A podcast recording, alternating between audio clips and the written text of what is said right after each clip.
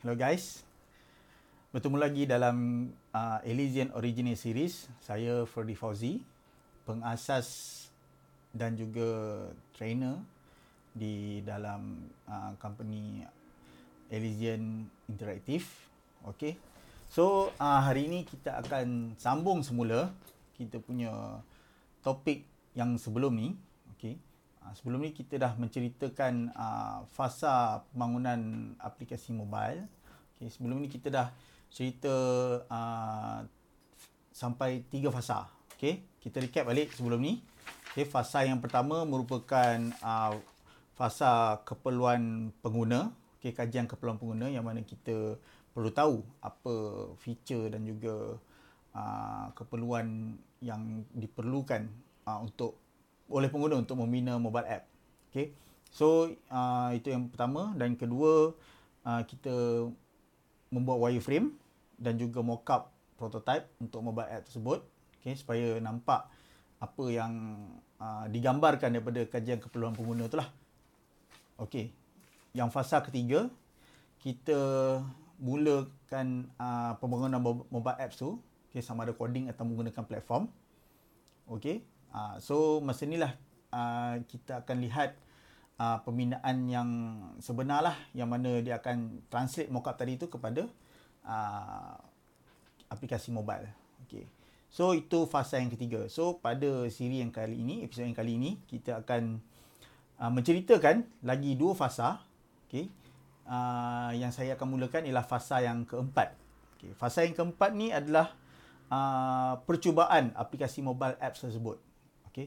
Selepas kita dah uh, selepas uh, developers membina, okay, membangunkan aplikasi mobile uh, yang diperlukan, okay, uh, sama ada melalui coding ataupun platform. So tibalah masanya untuk uh, apps ni kita nak mencubalah.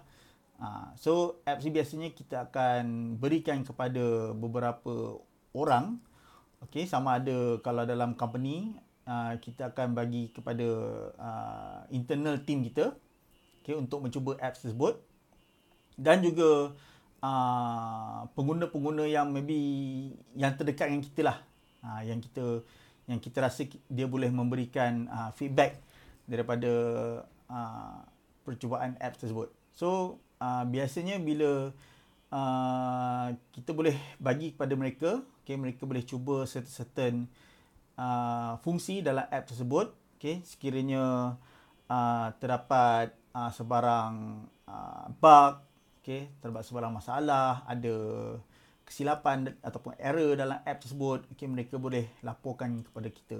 Ataupun uh, mereka boleh memberi komen dari segi user experience okey ataupun user interface. Sama ada mereka ada faham ataupun tidak ataupun mereka uh, mungkin uh, berasakan apps ni perlu penambahbaikan. So daripada situlah mereka akan uh, memberikan maklum balas uh, terhadap apps yang kita buat. Okey, sekiranya terdapat uh, sebarang bug ataupun kesilapan error semasa mereka mencuba apps tersebut, okey, mereka boleh memberitahu kepada pihak developer, okey, pihak pembangun mobile app tersebut dan mereka akan uh, developer ni akan betulkanlah uh, kesilapan tersebut okay, kalau ada error dan sebagainya. So bila apps tu dah dibangunkan dah dibetulkan mereka akan come back balik dengan uh, update yang terbaru. So pengguna ni akan mencuba semula. Uh, so proses ni mungkin akan berulang uh, mungkin uh, dua tiga tiga kali okay, sehinggalah apps tersebut memang betul-betul bersedia untuk dilancarkan. Ha. so uh, fasa ni mungkin mengambil masa lah. Uh, uh, sebab kita nak kita nak memastikan bila apps tu dipasarkan kepada pengguna, pengguna yang lebih ramai. Okay, um, so tak terlalu banyak lah uh, kesilapan ataupun uh, bug reporting yang uh, pengguna-pengguna di luar sana akan laporkan kepada kita. Okay, sebab ini boleh uh, menjatuhkan rating okay, uh, menjatuhkan uh, maybe pengguna yang tidak berpuas hati terhadap app tersebut akan memberi feedback yang tidak baik terhadap kita punya app store ataupun apps uh, rating dalam kita punya uh, app Google Play ataupun App Store. Okay. So itu adalah uh, fasa yang keempat. So kita beralih pula uh, fasa yang terakhir iaitu fasa yang kelima. Uh, fasa yang kelima ni merupakan uh, fasa yang biasanya apps developer, developer ataupun pembangun mobile apps ini tunggu-tunggulah iaitu pelancaran aplikasi. So bila apps tersebut sudah bersedia untuk dipasarkan, barulah developer akan uh, melancarkan aplikasi tersebut di Google Play ataupun di Apple App Store. So biasanya proses ni mereka akan uh, mengupload okay, uh, apps tersebut okay, menggunakan uh, software yang disediakanlah oleh pihak Apple ataupun Google Play biasanya dia akan uh, upload saja okay, APK ataupun binary app tersebut. Uh, kemudian uh, mereka perlu masukkan uh, beberapa informasi lah sebagai nama, seperti nama apps, uh, apa lagi, uh, icon, okay, description, uh, mereka menetapkan harga ataupun menetapkan rating uh, dan sebagainya. So biasanya ini merupakan salah satu macam fill in the fill in the blank lah, dia fill in the form lah uh, sebelum dia nak publish sebagai di di dalam App Store tu. So dia nak masukkan beberapa, beberapa informasi.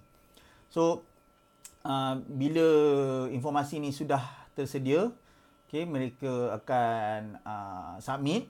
Okay, uh, so kemudian aplikasi ni akan direview dahulu oleh Apple dan juga Google, Google Play punya reviewer. So uh, kalau sebelum ni uh, hanya Apple saja yang membuat review sebelum mereka um, uh, meluluskan untuk uh, dipaparkan ke App Store. Namun sekarang ni Google pun sama juga. Uh, Google pun mereka akan uh, membuat review dahulu. So mereka akan test dahulu. Kalau ada masalah mereka akan bagi tahulah. So uh, apps tu kalau dah diluluskan baru dilancarkan di Google Play.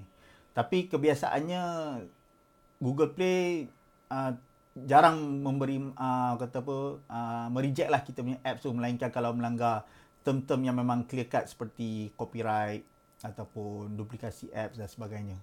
So Apple kebiasaannya mereka akan ambil masa 3 ke 4 hari untuk uh, mereview app tersebut dan meluluskan untuk di dipaparkan di App Store.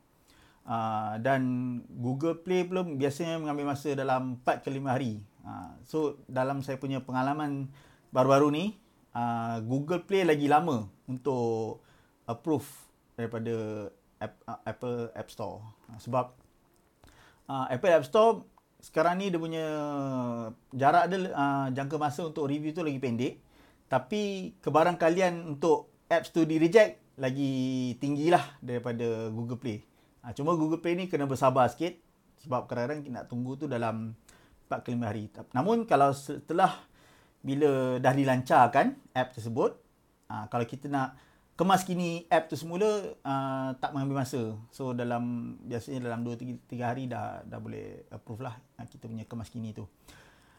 Okay, so um, masa ni lah bila kita dah lancarkan ni kita dah boleh membuat uh, marketing.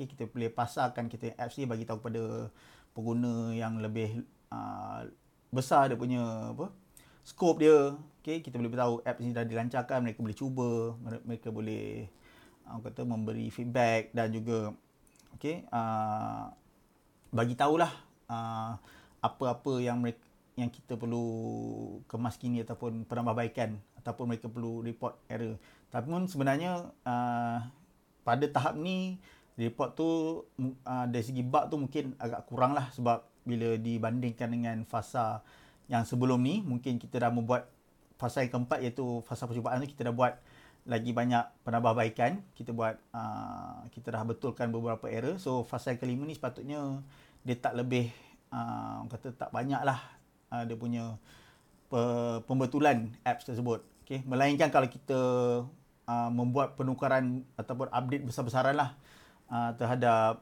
uh, mobile app tersebut okay?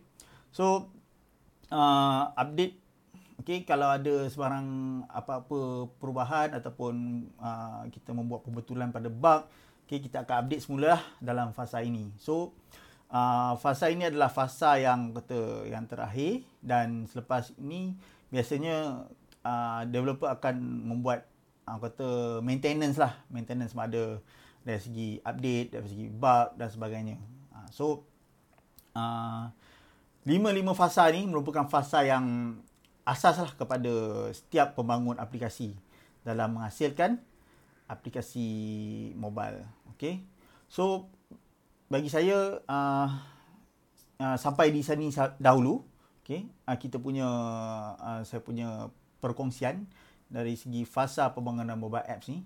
Okay, mungkin dalam episod yang akan datang saya akan kupas lagi uh, topik-topik berkenaan dengan appreneur ni. Okay, saya harap anda semua uh, dapat mendapat manfaat daripada perkongsian saya kali ini. Okay, sekiranya anda ada apa-apa komen, okay, boleh komen uh, di dalam ruangan komen di bawah ni ataupun sekiranya anda rasa video ini memberi manfaat, okay, sila kongsikan video ini share kepada rakan-rakan anda yang lain. So uh, saya berterima kasih kerana uh, dapat menonton ataupun dapat mendengar podcast uh, ini sampai uh, di saat ini. So insyaallah kita akan berjumpa lagi dalam episod akan datang. Okay, stay tune. Assalamualaikum. Bye bye.